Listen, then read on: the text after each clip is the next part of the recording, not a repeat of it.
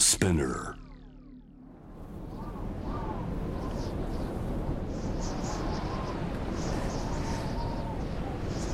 絶対に生きて帰る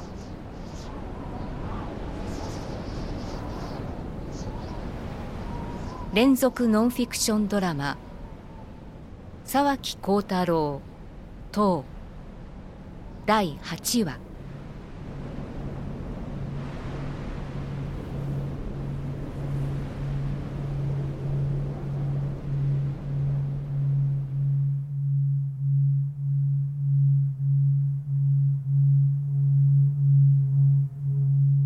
目の見えない二人にとって音だけが頼りだった。しかしここは音のない世界だった。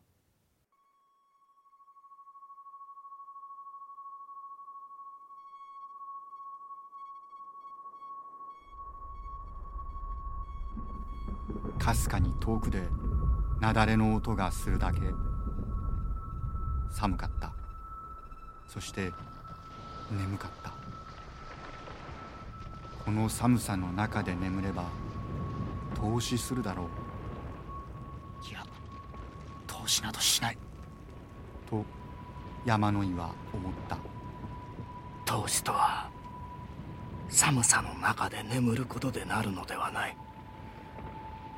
エネルギーが尽き果てるから死ぬのだマイナス30度からマイナス40度という7,000メートルの高地でブランコのように不安定な状態でいながらも山野井は今自分の体に再びエネルギーが生まれていることを感じていた。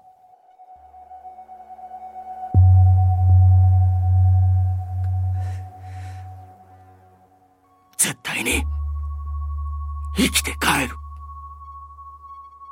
山野井はロープのブランコの上で夢も見ず1時間ほど眠った。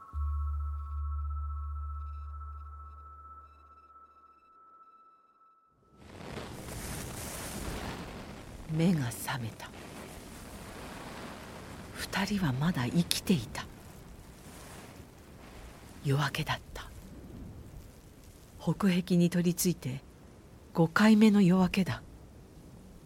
つまり7,000メートル以上の地点で6日目を迎えたということだ。山の井は左目だけ見えるようになっていた。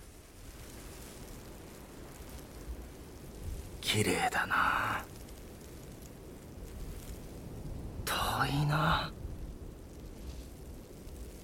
ベースキャンプのあたりが見えたがそれははるか彼方だった。とにかく頑張って降りよう。壁を降りるしかないんだ。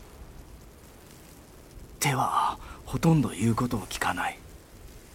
筋肉はバリバリに固まっている。だがこのあと2人でなんとか50メートルの垂直の壁を懸垂加工するしかない。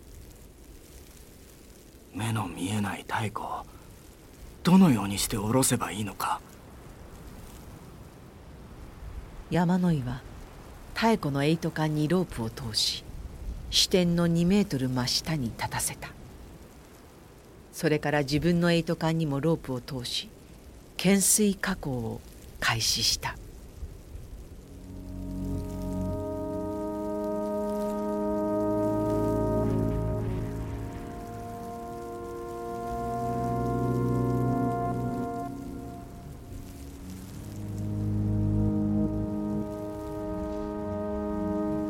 支点妙子山野井が一直線になり続けるよう慎重に降りた。危険は伴うが最も早く確実な方法だった。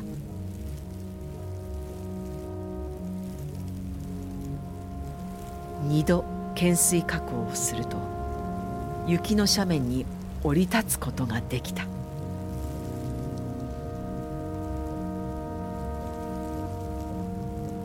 もうすぐ氷河の上に立てるかもしれないという喜びからか山野井は初めてギャルツェンのことを思い出した。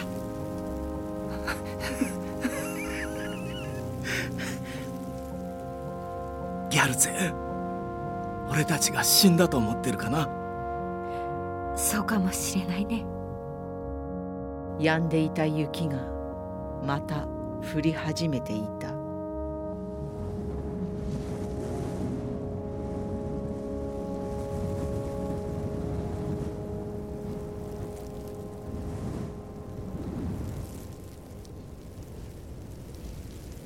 歩降りるごとに空気中の酸素が濃くなっていった。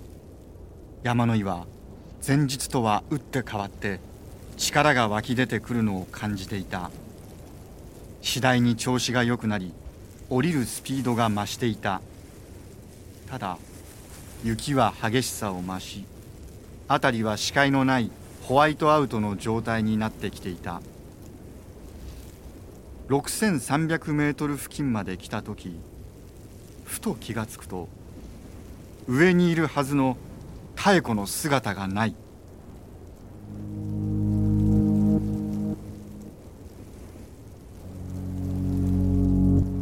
太子！大声で呼んでも返事がない。しまった！と山の井は思った。俺はなんてミスをしてしまったんだ。呆然とその場所で1時間待ち続けたが妙子は降りてこなかった。ここで待っていても仕方がない。俺が一旦氷河へ降り下から見上げた方が壁全体をよく見渡せるかもしれない。急いだ山の井は大胆な降り方をすることにした。斜面に腹ばいになると足から一気に滑り降りたのだ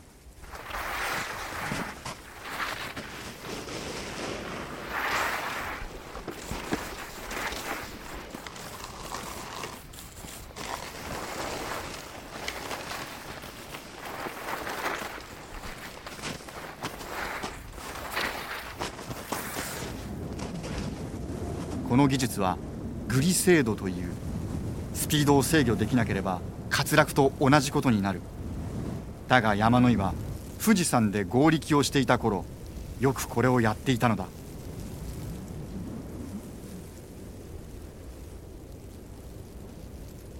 滑り降りている途中特徴のある大きな岩の上にギャルツェンが座っていた。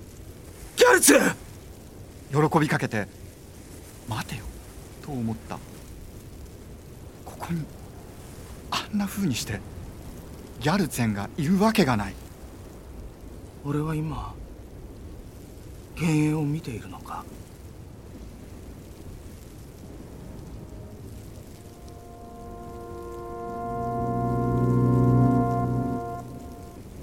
その頃妙子は降りしきる雪で山の井の足跡が消され手がかりのないところを加工していた。やすしやすし。いくら呼んでも返事はなかった。もう一人でこの壁を降りるしかないのだ。妙子はなんとか自分でステップを切り一歩一歩降りていった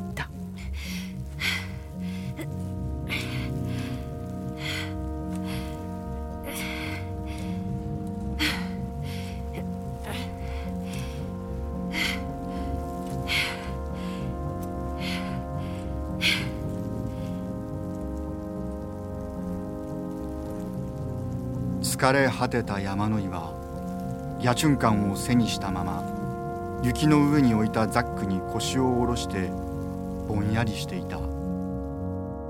やすしやすしその時妙子の声が聞こえた。振り向くと氷河の谷間のあたりに妙子がいた。太子！もっと右だ！そこに俺のトレースがある。ところが山の井は再び妙子の姿を見失っていた。とそこにひげを生やした男がやってきた。山野井は男にこう尋ねた「アイロス妙子おおえずし?」山野井が何とか英語で質問するとイスラム系の顔立ちの男は日本語でこう言った「今トイレに行っているから大丈夫だ」その言葉通りしばらくすると岩陰から妙子が姿を現した。自分のそばまでやってきた妙子に山野井は言った。今男がそっちに行っただろう。お前を助けに人が行ったろ？それを聞いた妙子は山野井の頭がおかしくなってしまったのかと思った。くたびれ果てた山野井は幻影を見ていたのである。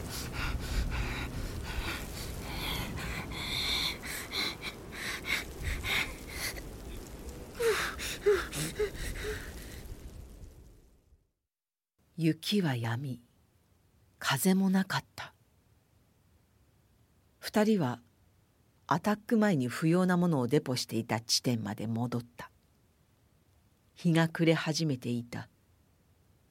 どうやらここでビバークしなければならない。山野井はテントのフライトシートで簡単な屋根を作った。雪の上に銀マットを敷きその上の寝袋に二人は入った。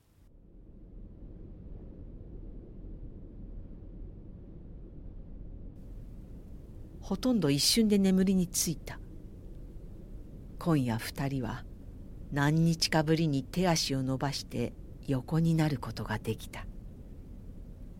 疲れきっていた。二人は夜が明けても気づかずに眠り続けた。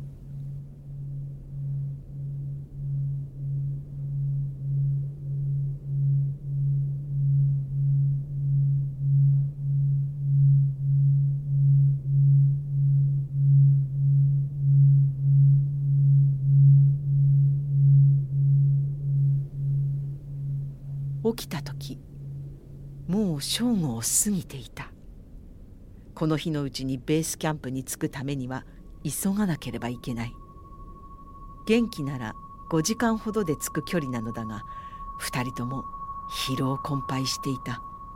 とりわけ妙子は5歩も連続して歩けないほど疲れきっていた。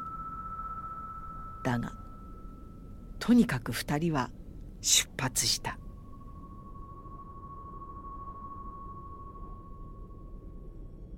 午後4時にようやく靴のデポ地点に到着した。そこに全ての荷物を置き去りにし2人はまた出発した。外気温は急激に下がり始めていた。不運なことに妙子は羽毛服のズボンをもう履いていなかった。ヘッドランプの電池が相次いで切れ2人は月明かりを頼りに歩いた。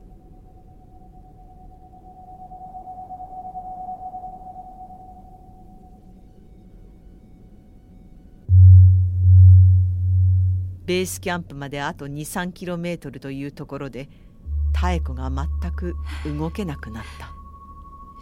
仕方なく山野井はビワークの場所を探した。岩陰になんとか2人が座れそうなところを見つけた。この時午前2時。彼らを覆うものはもはや何もなかっ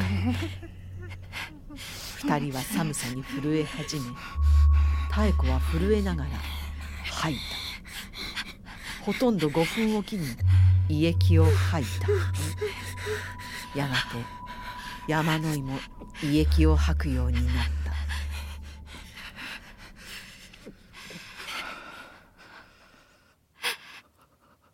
このまま眠ったら死んじゃうかな。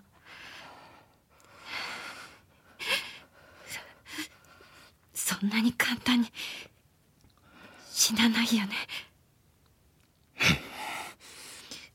死なない。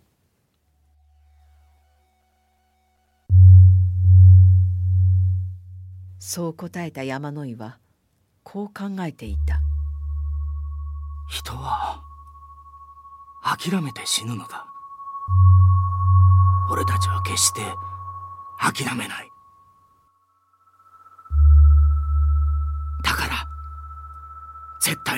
死なない。